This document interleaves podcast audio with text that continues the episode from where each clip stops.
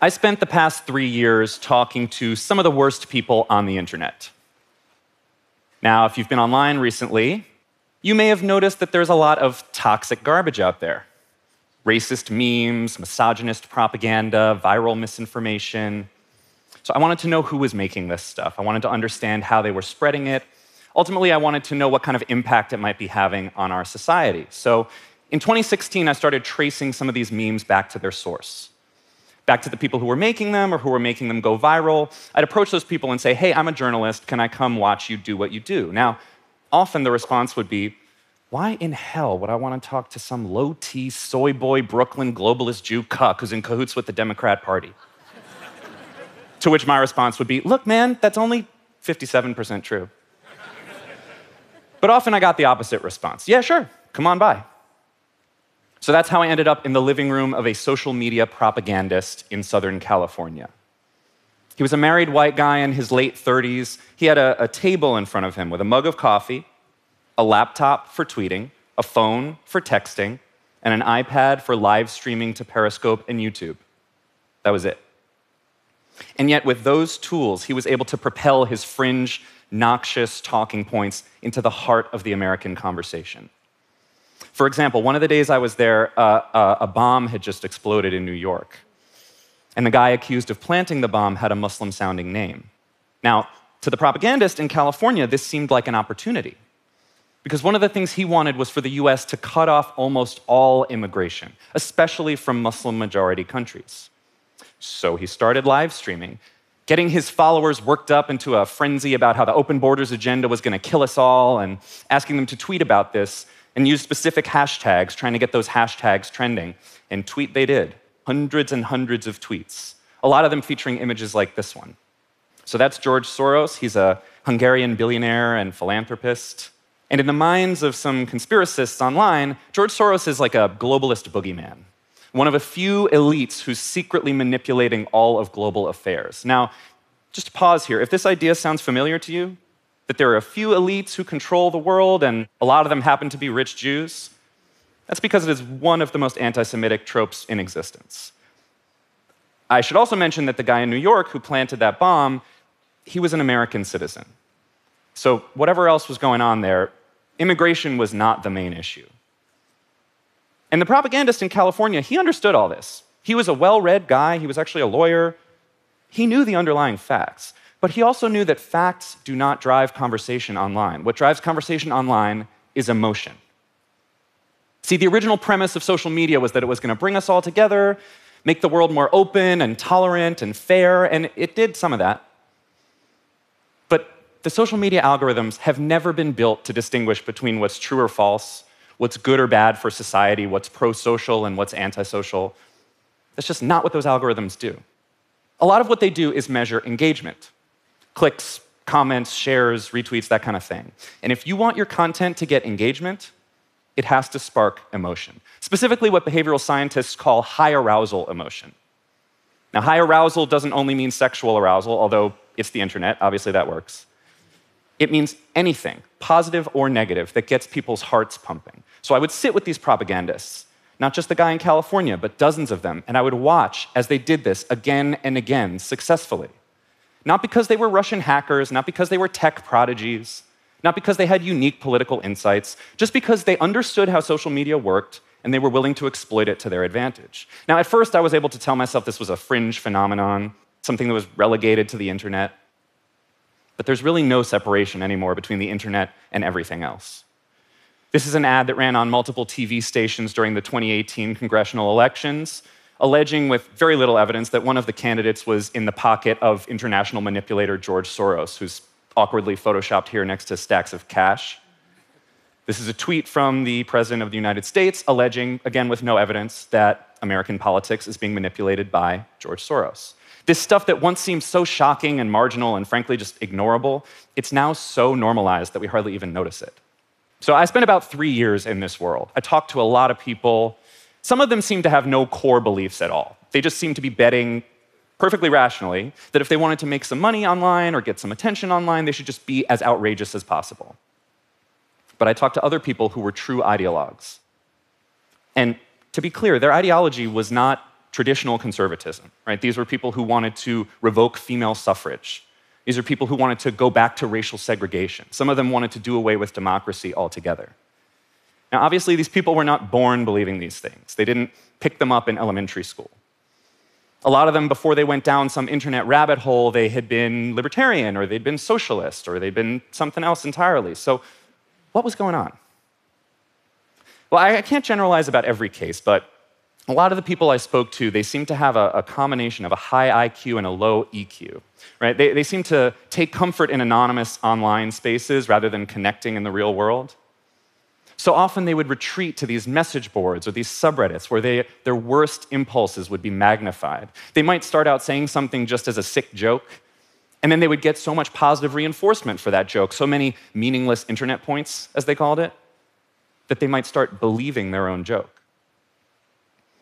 I talked a lot with one young woman who grew up in New Jersey.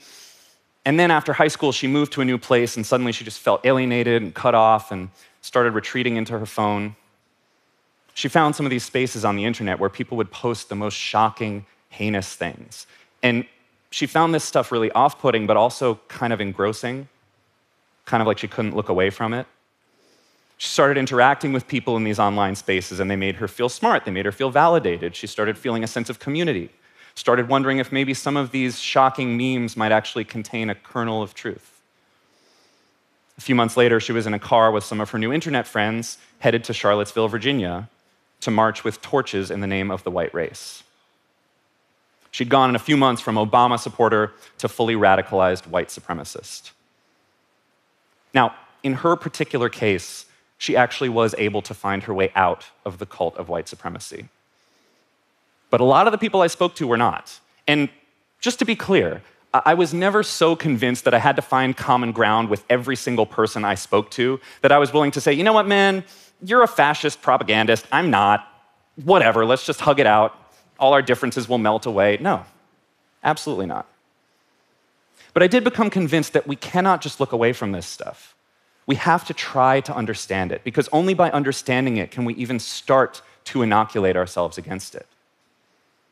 In my three years in this world, I got a few nasty phone calls, even some threats, but it, wasn't a fraction of what female journalists get on this beat. And yeah, I am Jewish, although weirdly, a lot of the Nazis couldn't tell I was Jewish, which I, I frankly just found kind of disappointing. Seriously, like, your whole job is being a professional anti Semite. Nothing about me is tipping you off at all? Nothing? This is not a secret. I, I, my name is Andrew Marantz. I write for The New Yorker. My personality type is like if a Seinfeld episode was taped at the Park Slope Food Co op. Nothing.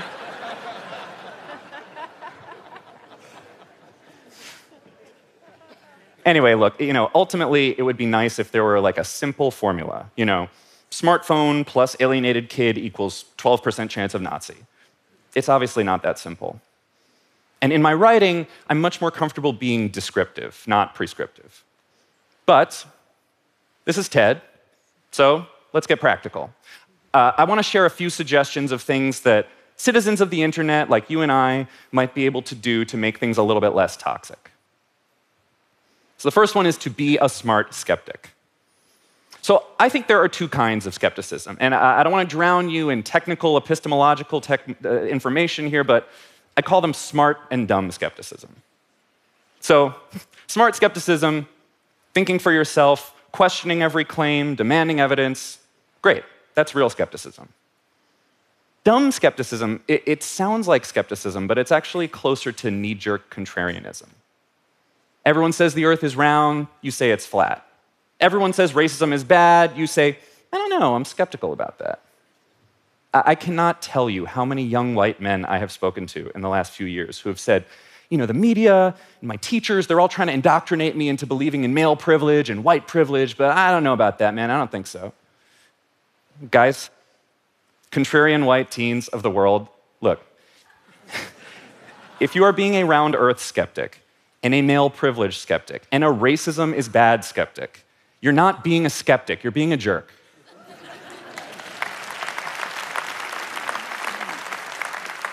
It's great to be independent minded. We all should be independent minded, but just be smart about it.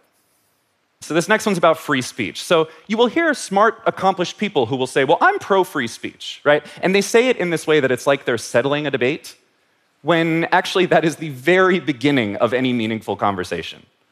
All the interesting stuff happens after that point. Okay, you're pro free speech. What does that mean? Does it mean that David Duke and Richard Spencer need to have active Twitter accounts?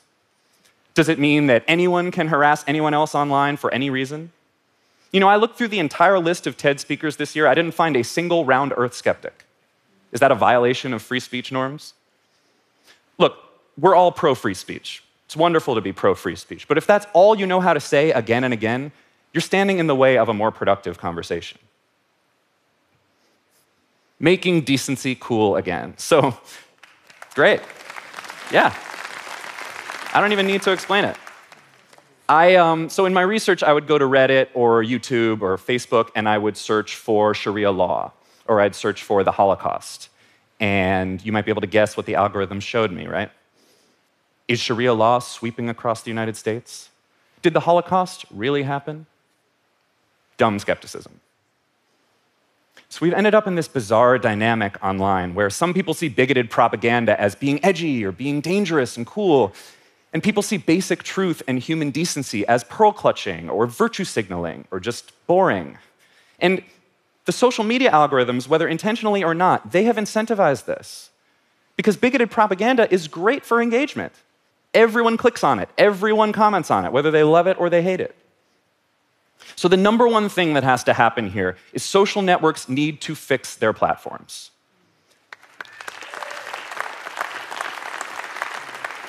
So, if you're listening to my voice and you work at a social media company or you invest in one or, I don't know, own one, this tip is for you.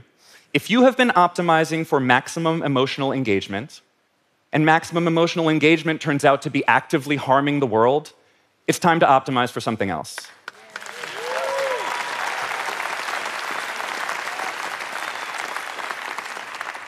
But in addition to putting pressure on them to do that and waiting for them and hoping that they'll do that, there's some stuff that the rest of us can do too.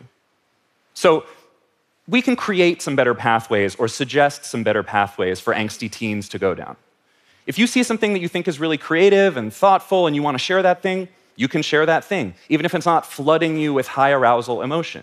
Now, that is a very small step, I realize. But in the aggregate, this stuff does matter. Because these algorithms, as powerful as they are, they are taking their behavioral cues from us. So let me leave you with this. You know, a few years ago, it was really fashionable to say that the internet was a revolutionary tool that was going to bring us all together. It's now more fashionable to say that the internet is a huge, irredeemable dumpster fire.